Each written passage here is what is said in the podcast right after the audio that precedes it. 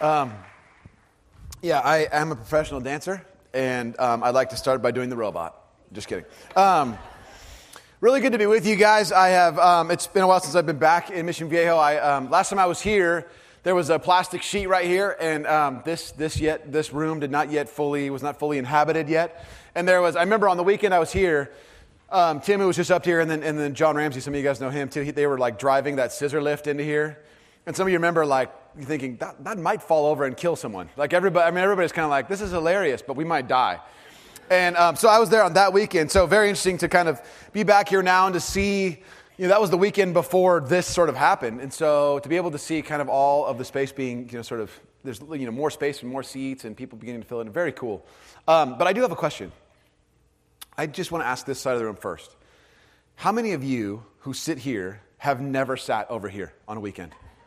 Look around you, look around, just look around. Notice what you just saw there. There's a little experiment. And you, people of the darker colored chairs room, how many of you, since this room opened, have never once sat over there? Look around. Look at that. Tell, tell, tell yourself you're not a person of habit. Very interesting. You should know that it was equally. And I should, I should also say this. You guys, there are like really nice people over here. You should actually Check it out. And you guys, stay where you are. You don't. I, I actually talked to some one of the one of the like you know hosts, the hospitality team, and he was like, he's like, I'm not kidding you. That side of the room every week is way more. They have coffee cups. They're a nightmare, and you guys, sparkling clean. Just want to let you know. So great job. I don't want to create a rivalry or anything, but I'm just I'm just reporting what I saw. So, anyways, um, like I said, very good to be here. It is the season of what we call Advent.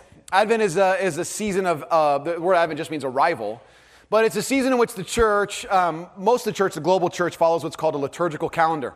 And there are various seasons in that calendar. One of them you might be familiar with is the one leading up to Easter called Lent. This is sort of the other one that's sort of like that, which is called Advent. And it leads us into this time of, um, of anticipating Jesus' arrival.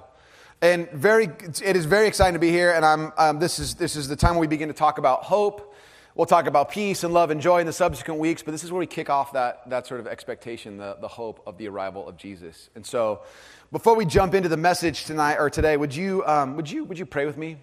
And um, we'll just give a little bit of pause and a little bit of space um, for a moment. Jesus, um, coming off of a few days of a lot of family and all of the joy and struggle and challenge and beauty and laughter and whatever else is a part of that that is not those things and all the shopping that has begun to sort of sort of get some momentum God, we realize this may be one of the only times in our week where we get to pause. Lord, in all of the things that we hope to accomplish, all the things that we hope to do in these few moments, we acknowledge that we cannot do those things from inside this room. We acknowledge that you are here and that you are at work in our own hearts. And so we pause. As a group, maybe we just breathe for a moment. For a lot of us, that may be all that we needed today was to just pause and have you meet us here, Jesus. Jesus, in a season of hope and a season of potential sadness and despair as well, we read Psalm 40 in the words of David who said this I waited patiently for the Lord, and he turned and heard my cry. He lifted me out of the slimy pit, out of the mud and the mire, and he set my feet upon a rock, and he gave me a firm place to stand, and he put a new song in my mouth, a hymn of praise to our God. And many will see and fear and put their trust in the Lord. Blessed is the man who makes the Lord his trust, who does not look to, look to the proud, to those who turn aside to false gods. Many, O Lord my God, are the wonders you've done, the things you plan for us. No one can recount to you. Were I to speak of them, they would be too many to declare. Jesus, we, um, we acknowledge that there is mud and mire and we need to be rescued at times. And we, rescue, we acknowledge as well, God, that you are the God of hope. And we eagerly anticipate this Christmas season, the season of hope. In your name, Jesus. Amen. Well, like I said, Advent is a season in which we wait. It is, and I would say this if you are at all like me, in my own life, waiting is probably like kind of like public enemy number one. You know, and I know, you know, you may be more patient than I am. I have a feeling that my own kids, when they talk about me as a father, you know, as they're adults, they'll say, you know, I feel like my dad was always in, making us try to hurry. I feel like, you know, for me, if you, most of us, again, if you're like me, if you ask someone who had family in town, maybe perhaps for Thanksgiving or whatever, and you ask them, hey, how was your flight? Which is always a question, sort of a bizarre question, anyways. Like, how was your flight? Well, I really didn't have anything to do with it, but I, we were in the air and then we landed, and that was sort of the whole, that was it, you know. And, but we, we, we're, we're asking the question about, like, what sort of, basically, you're asking, how long did you have to wait at different times, right? I mean, really, that's what you're asking. Because you really do the, well, we, we pulled away from the gate and then we sat there. I mean, it had to have been at least 20 minutes. And then did you fly in the air and come over here? Yes, but it was 20 minutes of waiting. It's unbelievable. We had reservations before we go in there. They tell us it'll be a five minute wait, which is fine, but we had a reservation, and we had to wait for 15 minutes. I thought I was going to come unglued. I mean, that's the kind of thing we sort of experience in our own lives. Only now, we talk about waiting, waiting has changed a lot in recent years, since about 2007. And the reason why I say 2007 is how many of you have an iPhone? Just hold it up. Some of you have it handy. It's not like you have to dig in your purse or your back pocket, or it's like, bam, here it is. Some of you activated a little candle app where there's a little candle blowing right there. That's a candle. I can blow it out. It's right there. Like some of you have that happening. How many of you guys have a phone that wishes it was an iPhone? Just show, oh, yep, hold that up. Right. How many of you guys wish you had either device? Some of the, yeah, I do. I don't have one. Am I? Shame. Right. No, not shame. That's good. Resist. Fight. Okay. Now, those devices have changed the way we wait entirely. I mean, now when you're waiting, you can, I mean, you can, you can buy something. You could buy a, you could buy an archery set on Amazon. You could buy shoes from Zappos. You could find, you could buy new insurance. You could do work. You could check your email. You could update your status on your Facebook. You could follow your Twitter feed. You can read news feed. You can watch movies. You can order a Chipotle burrito and order it so that it's so specific that your whole order is done. And when you show up there, you just say, Hi, I'm the person who ordered over this magical black box, and I'd like you to hand me my burrito. I don't want to wait. we have all, we have no reason to wait anymore. In fact, if you're, if you're bored, and you have one of those magical devices, it is your own fault, or it's the world's because they didn't provide Wi Fi wherever you are. But there's this, it's really your own fault. And it has changed the way we wait, mainly to make waiting more of just sort of how do I distract myself while I feel like I'm in this situation of waiting. Maybe you're like Keller, who just got an iPad. I saw a guy, a grown man, in like a fast food restaurant recently, and he was playing a driving game, and he was like steering his iPad and doing this, and he, and he was, it was like I kind of was like, I guess that's reasonable now. There's a grown man driving a car and kind of yelling at the machine. You're like, this is what we do now when we wait. Maybe parents, you can relate to this. I have, I have three kids, and my youngest is three years old. And my gosh, you should watch him fly through the screens on an iPad. It's like, you can do on a phone, or you can just, whatever he's doing, you can just get right through the screen, find everything. It's like, my, my aunt, we were at, um, we're at Thanksgiving, and she's like, hey, he's, he's, he's looking on Netflix. I go, because like she's worried he's going to you know, watch something he's not supposed to. He knows exactly how to get to his favorite show. Oh, there's the Wonder Pets. I don't know if some of your parents have seen the Wonder Pets show. It, you guys, it is a gripping crime drama. Every, it is just shocking how good the cinematography is of these little pets that rescue other animals. And I just, every week, I'm drawn in. But anyway, so he's watching this stuff. And recently, we're on our way to Disneyland. Listen to this. We're on our way to Disneyland as a family. Hey, we're going to Disneyland. It's going to be great. We're going to hang out, whatever. And, you know, we're hitting some traffic on the way out there. So, you know, my son is, he's found Netflix. He's watching Wonder Pets. We get to the parking lot, and we're about ready to go in. And, and now we're like, hey, buddy, it's, time to go in Disneyland. And he is like, wait. I'm like, wait, it's Disneyland. He's like, I want, he's like, I'm watching the show. I'm like, no. So we have, to, we have to pry this device out of his hands and put it in the car and, you know, lock it. And he, and he starts crying. And now I'm dragging my own three year old son crying into Disneyland. Because in the, wait, in the waiting time, the distraction became more fun than the actual event we were hoping to sort of experience together. You know, waiting has changed so much. And when we talk about Advent, we talk about waiting in this Advent season, we talk about hope. Hope really is a posture of waiting. I mean, there's other ways to describe hope, but essentially it's a posture of waiting. How do we wait in the time where we're expecting something to happen that has not yet happened? And clearly, it's not merely just sort of being distracted while we sort of kill time for something else to happen. There's something else when we talk about Advent, about hope, that has to do with a particular frame or orientation of waiting. In the Bible, there, there's, the Bible is full of people who are waiting and searching for something. They're waiting for God to show up. I should say this if you have a Bible, or you need a Bible, if people walk around and hand you one, if you have a magical device that you had just held up, you can access the Bible on there too as well. As I do this, this is the way you, I'm just imagining myself scrolling through the Bible, like, okay, whatever. Anyway, um, if you need a Bible, people will get you one. Just raise your hand, they'll send you, give you one. But people are waiting for something. They're waiting for God to show up because they're anticipating a future that has not yet happened, and they're acknowledging the reality that things as they are right now are not as they should be. Now, the defining story of waiting in the Bible is the Exodus. It is the, it's the part of the Bible that describes the captivity of the people of God, the Israelites, under 400 years of Egyptian rule. And it is the story, the reason why it's defining is because that's even the way God defines himself throughout the rest of the Bible. He defines himself as, I'm, I'm the Lord your God, the God of Abraham, Isaac, and Jacob the God who rescued you out of slavery from Egypt and brought you to all that. That's how he talks about himself. And it is the story through which a lot of the sort of Jewish experience is even understood. Even to ask someone who is Jewish about the, the captivity in Israel they, or in Egypt, they don't talk about it like those people had that experience. They talk about it, my, we, my people, we experienced this captivity. It is the defining story of captivity, of exile, of waiting in the Bible. Now, Check, what I want to do is this. Let's read together Exodus chapter 6, verse 6 through 8. If you want to turn there right now, you can. If you don't have a Bible or you can't do the magical flick, it'll be on the screen. Here it is. And here's what it says. This is God saying to Moses, He says, Here's what I want you to say to the people. And I remember, Moses is a guy who was raised by Egyptians who happens to be a Hebrew, and he's saying, God's saying, go and tell them, and he's kind of like freaking out, how am I going to do this stuff? And here's what God's, here's the message I want you to give to your own people. Listen to this message. And we're going to read it all together, all right? Everybody ready? Here we go. Therefore, say to the Israelites, I am the Lord, and I will bring you out from under the yoke of the Egyptians.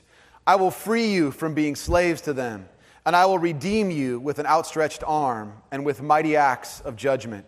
I will take you as my own people, and I will be your God. Then you will know that I am the Lord your God, who brought you out from under the yoke of the Egyptians. And I will give, oh, sorry, and I will bring you to the land I swore with uplifted hand to give to Abraham, to Isaac, and to Jacob. I will give it to you as a possession. I am the Lord. Now, there's no way to interpret that as not hopeful. I mean, that's awesome. The people are going, we're dying over here. The Egyptians are cruel. They're dominating us. They're ta- I mean, they're just every day we work and we make, we make bricks and we're just exhausted about trying to build this empire for this cruel person, this Pharaoh person. We're longing for a rescue. And God tells Moses, Go and tell these people, I'm going to be their God.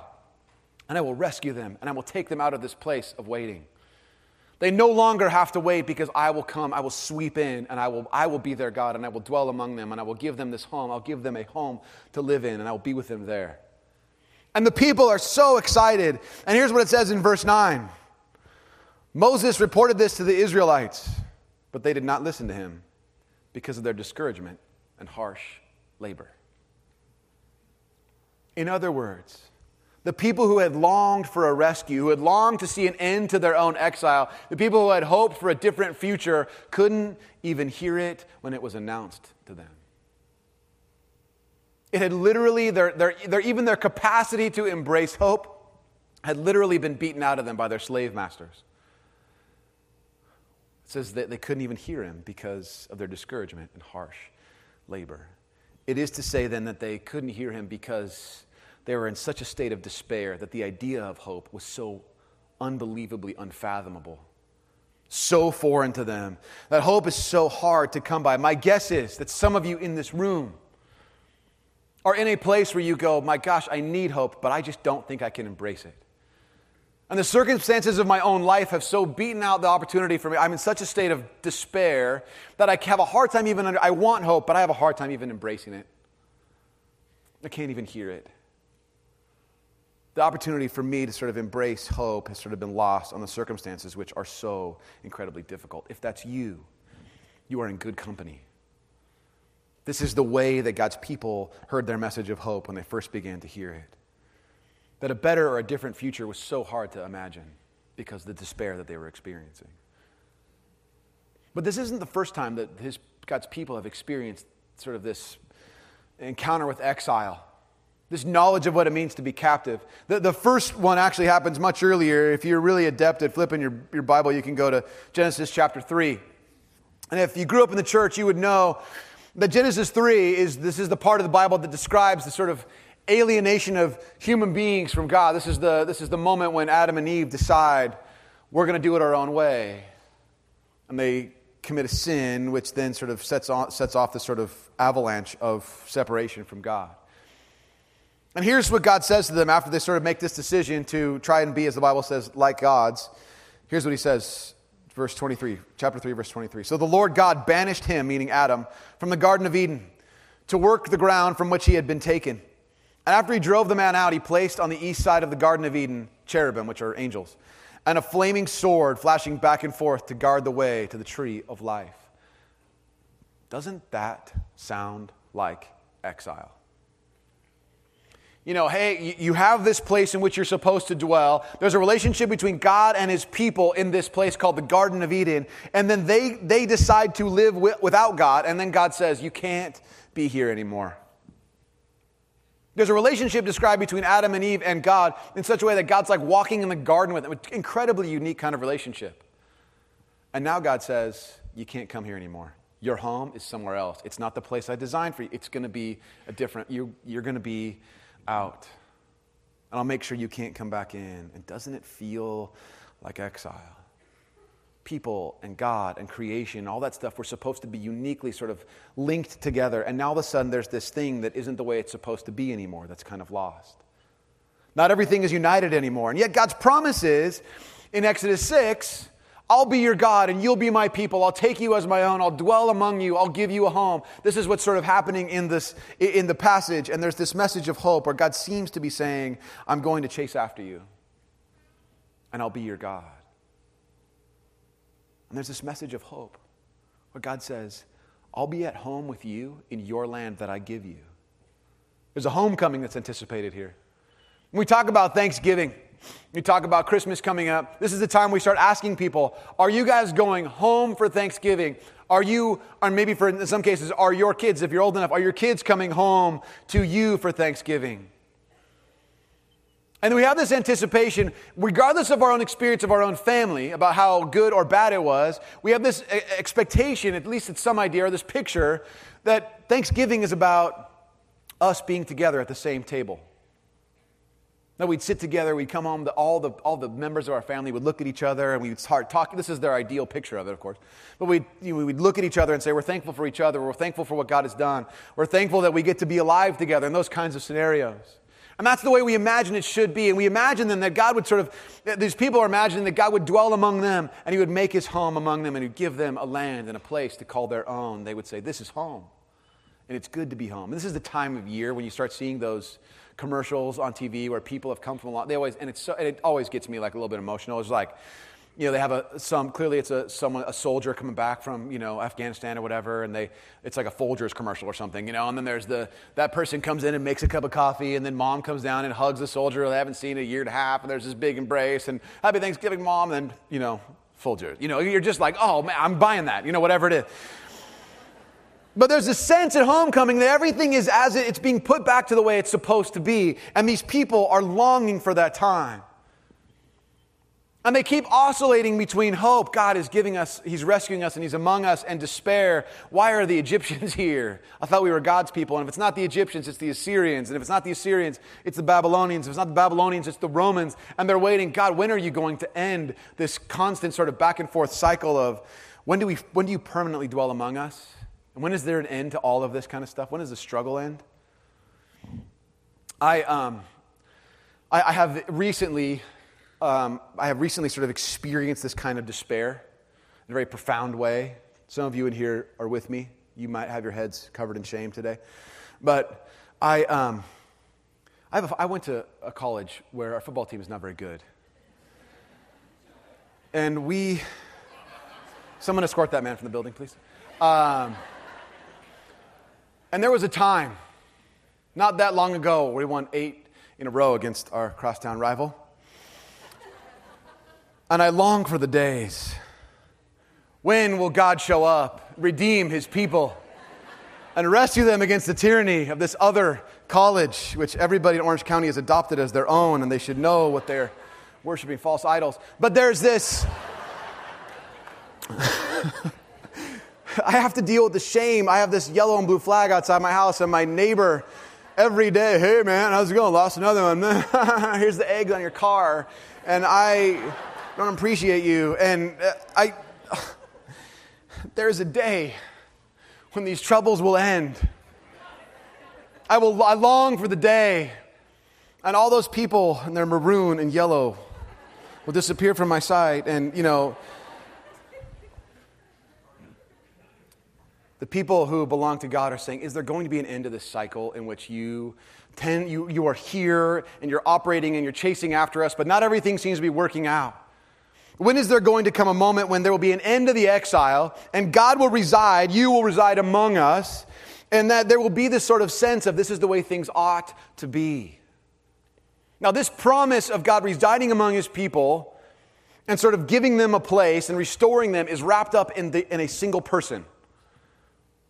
God's anointed person, the one called the Messiah.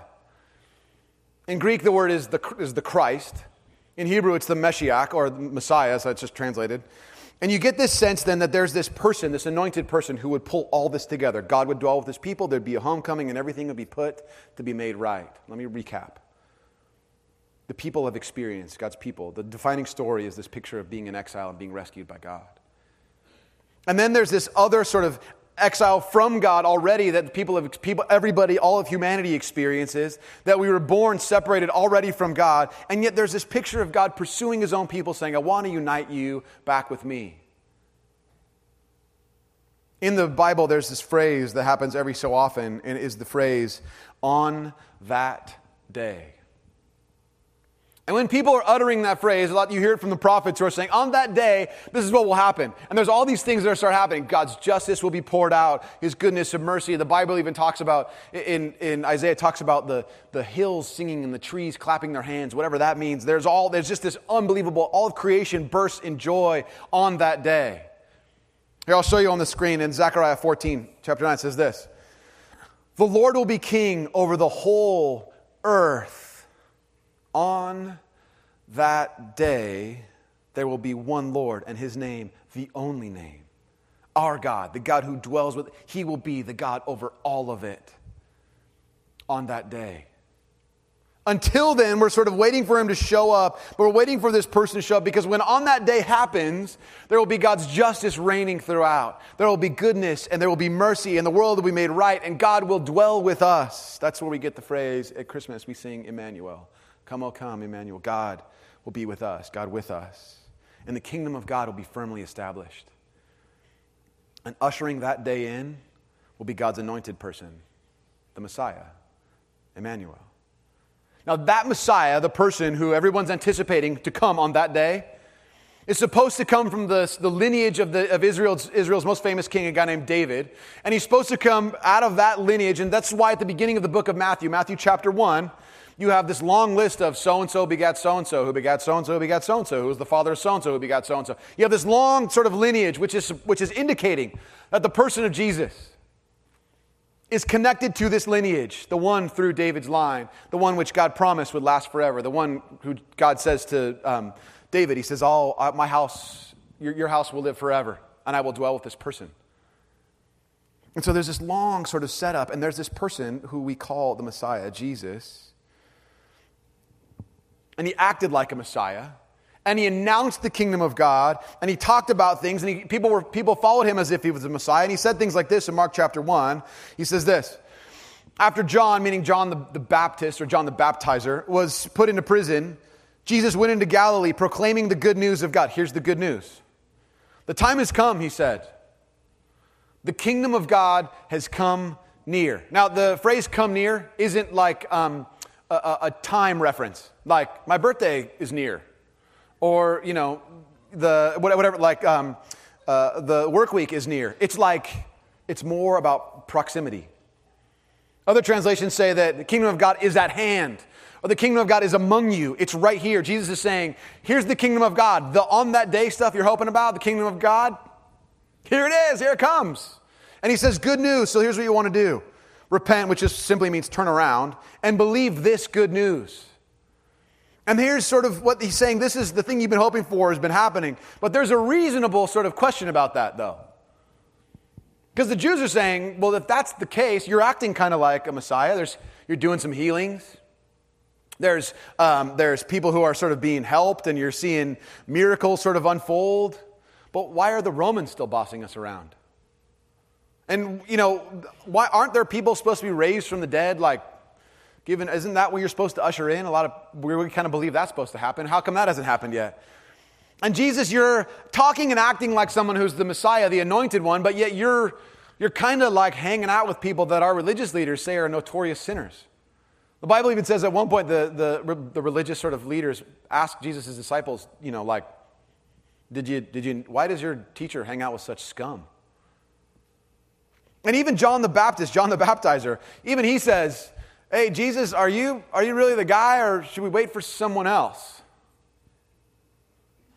Look what Jesus says in, in Matthew chapter 7. I realize I'm jumping around a lot. Just follow on the screen if you can't get there quickly enough. But here's what he says in verse 21.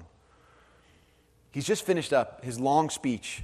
He's, he's wrapping up his long speech called the Sermon on the Mount, which is his like longest speech. It's probably, some people believe it's a collection of a bunch of speeches, but he's talking about the kingdom of God, and he's wrapping it up, and he says this phrase: "Not everyone who says to me, Lord, Lord, will enter the kingdom of heaven, but only the one who does the will of my Father who is in heaven. And many will say to me, on that day." Lord, Lord, did we not prophesy in your name, and in your name drive out demons, in your name perform many miracles? Now, all I want you to focus on is the words on that day.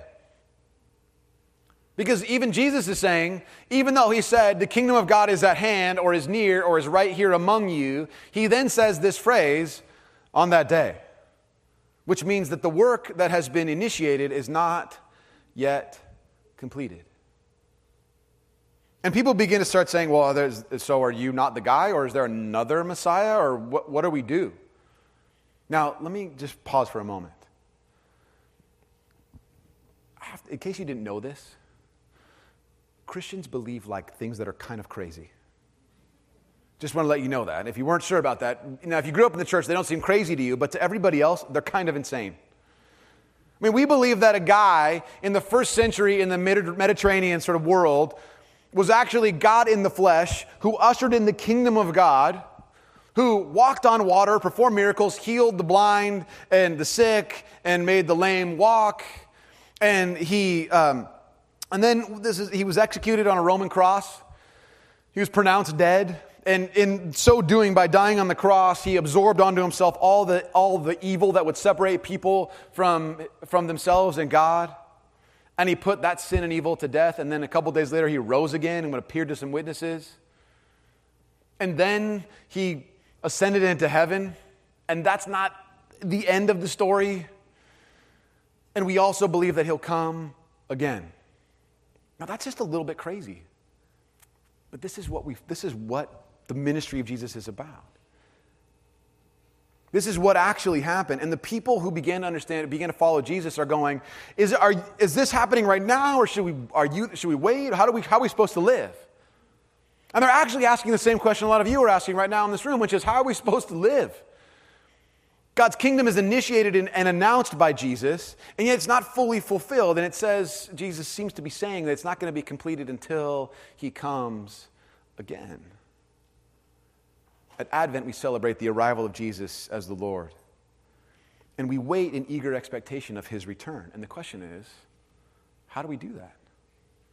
I know that if you're, if you're, you know, you're, this is your home church and you've heard Mike, who's the usual guy, talking about the kingdom of God and about what it looks like. He uses the terms now and not yet. I use just the slightly different, already and not yet of the kingdom. But in the already sort of sense of God's kingdom breaking through, you can see moments where you see God's goodness breaking through in the person of Jesus. At the Irvine campus, when we do Rooted, um, there is. Um, we do a baptism at the end, at the, at the rooted graduation. People graduate, we feed them, and then we serve them dessert next to baptism, which how else would you have a baptism except with dessert? So people are talking about God's rescue of their own life, and they're publicly celebrating it. You have people breaking addiction and behavior and being surrounded by God's people, the body of Christ, who embrace them and say, We walk with you, and whatever happens, you don't stand alone anymore. We're with you together. And you see this beautiful picture of God at work already God breaking through and the kingdom showing itself to be victorious over the systems and powers of the world. We're at this Thanksgiving service we have at the Irvine campus. Thursday we had two services, 9 and 11, and there's um, a woman stands up and she says, It's been a really tough year, but I could not be more thankful. She starts crying. My husband lost his job. It's been really tough on us, but I have to tell you how I feel like we've recovered our family. I'm, i wish we, I wish we weren't in this kind of the financial stress that we're in, and we've been bailed out in some really pretty remarkable ways. But I feel like I got my husband back. I feel like I got my family back, and so I'm thankful. And you begin to see this picture of God breaking through in a powerful way in the middle of despair. I should tell you this, it's pretty wild. There's this sort of spirit of gratitude that starts to form. But gratitude happens to be contagious, which is why it's sort of fun to do it in public space. But it starts to get contagious, and a spirit of generosity starts to form up in the, in the people. And this person anonymously walks up to her and says, I was so moved by your story. I want you to have all the money in my wallet. It was kind of messy and kind of this kind of, I'm not sure that was the way. We, we're not telling people to do that, but it's kind of out of control. And this guy just goes, Here's, I just, I, your story so moved me. And she comes to me and she gives me this huge hug and she says, This is what God's people do. So God's kingdom is breaking through in despair already. And there's also this not yet picture of God. Now we see the world around us and we go, it's still pretty broken. In my own rooted group, the one I was leading, I was leading a group of young couples. And these all young married couples, and we're talking, and uh, you know, over the course of the couple of weeks, you're seeing the group bound together and people sharing and, and sort of entering into each other's lives and vulnerability and safety and having them bond together. And you know, this one guy calls me about the sixth or seventh week and says, It's over between me and my wife. Everything's falling apart. He's crying. So we, we meet in my office and talk about what's going on. And he's just undone. And the way he described it, though he didn't use these words, the way he described it was no different than an exile. I feel lost and alone, and I feel captive, and I don't know what to do now. And as we sat there, we both cried, and I prayed for him. I began to thinking, this is a person who needs a rescue, who needs restoration, who is longing for hope in the midst of despair and loneliness. One of the services, a 10 year old kid stood up and what we did is we had people kind of sharing, you know, for about a minute at a time. This kid stands up and he, he goes, I'm so thankful for my mom and my, my dad. They're such great parents. And he said, I'm so thankful for the way God has taken care of us. And my, and my mom is now facing her second battle with cancer. And he starts to cry. And the room starts to cry. And he says, I'm so thankful. And I say, Oh my gosh, God, how are you not showing up right now? And there is the not yet. And so we live in this space of already and not yet people. And so we wait too. How do you live in the middle of this already and not yet? I think absolutely to begin with, we have to acknowledge the reality of despair. Let's, let's call despair what it actually is.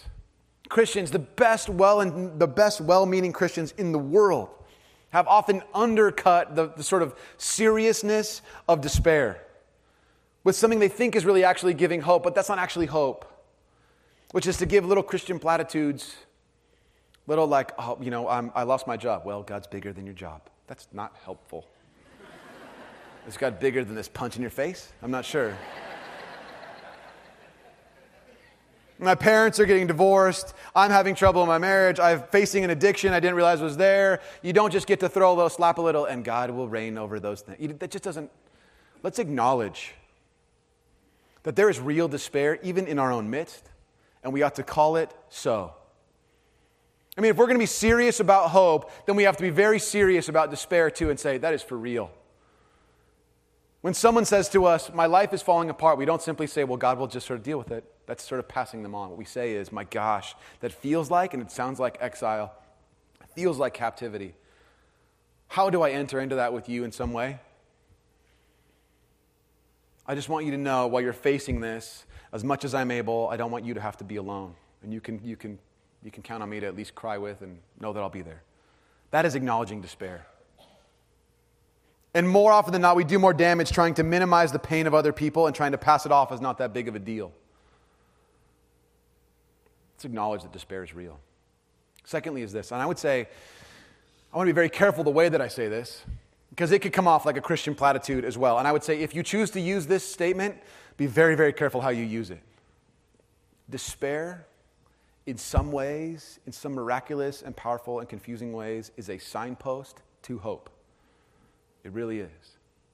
You can see why I'd want you to be careful when you use it. Yesterday, I'm playing with my, um, my kids. We're playing Legos. We're building stuff, and my, my oldest son, he's, he turns, well, he's, he's almost eight, but he's, he's, he's obsessed with baseball. And so when he builds Legos, he builds baseball stadiums.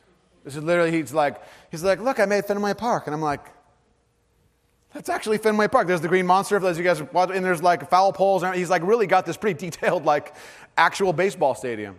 And then my daughter likes to build, you know, she, she's five, she likes to build malls. And in her mall, scary, in her mall, she's like, this is where you can buy the tires, and this is where you can buy a violin. It must be Walmart. Um, but there's sort of, so there, she's got that. And then my youngest is three, and he just stacks the Legos as high as he can get them.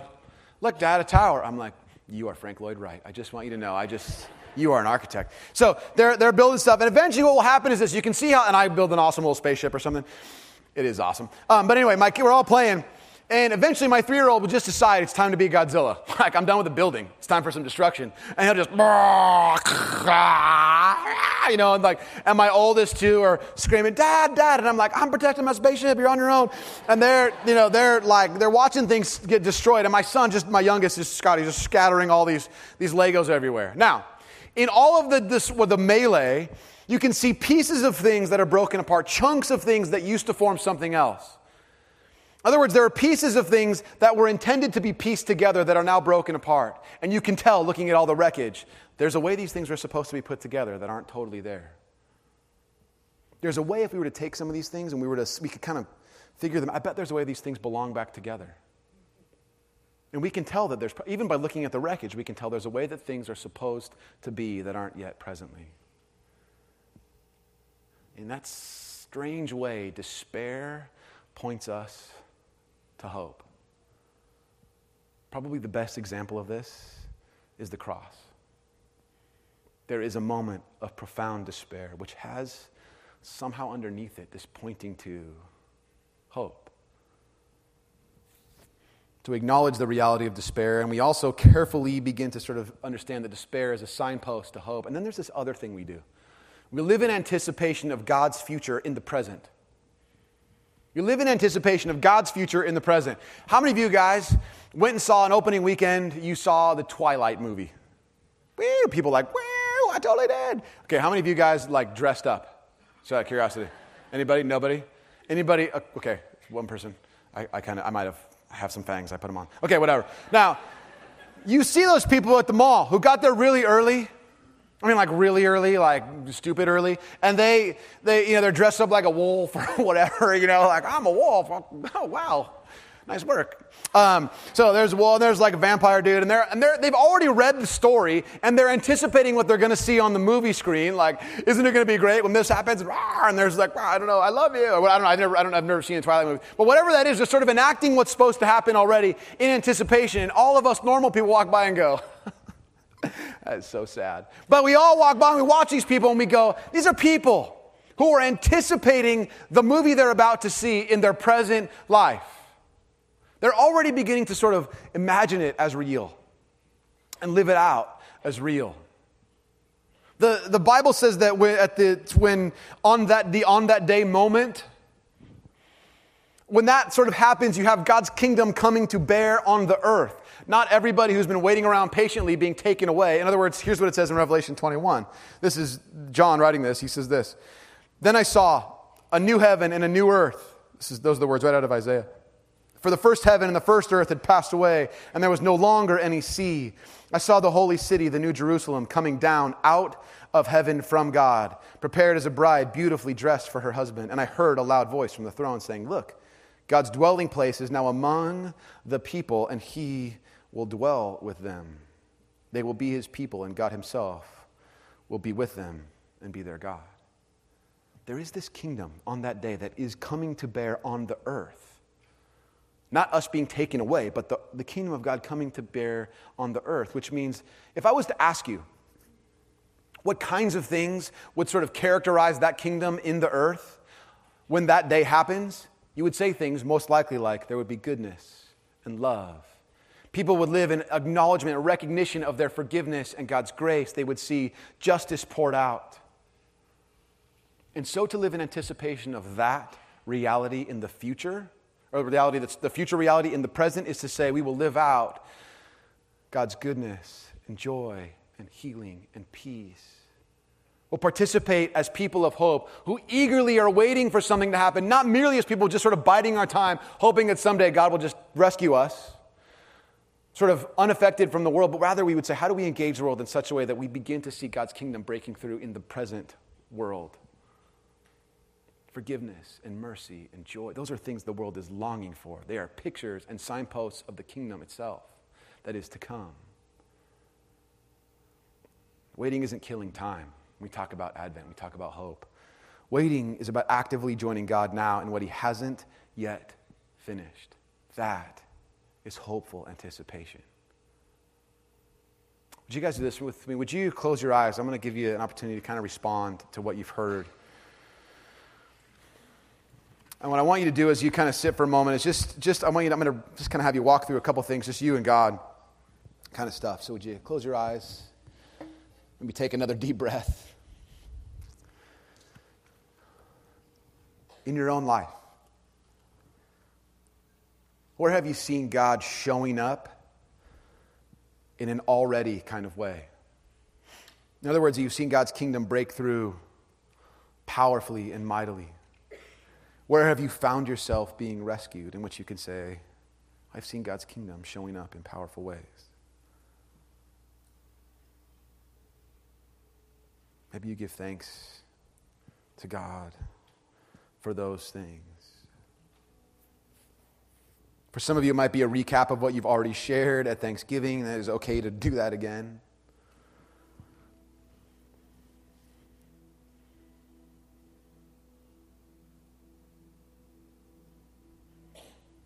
Now, where are you when it comes to the not yet?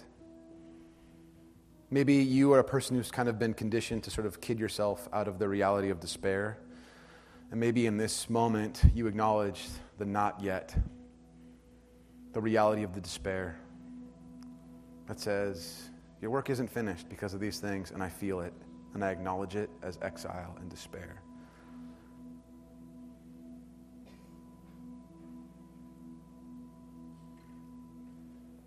Maybe you bring those things to God now. Jesus, would you hear the cry of people who say, When? Who say, I'm lonely and I need a rescuer.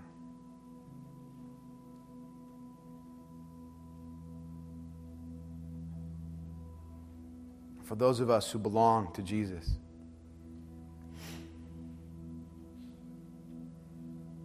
how will you participate in God's project of hope in the world? How will you be an agent of reconciliation?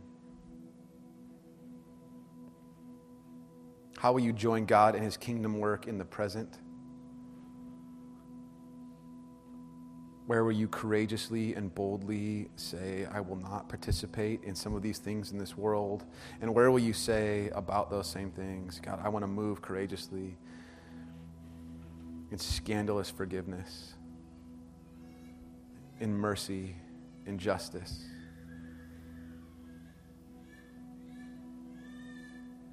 Jesus, we, we come to you and we expect, eagerly anticipating your return, whenever that might be. And in the present we live, participating in what you've already initiated. And God, as we respond in this space and we are sung over and get to respond together in song, would you hear our words as the collective prayer of people who are already and not yet kind of people? Jesus, it is in your powerful name that we pray and the hope, and we thank you for the hope that you give. Your name. Amen.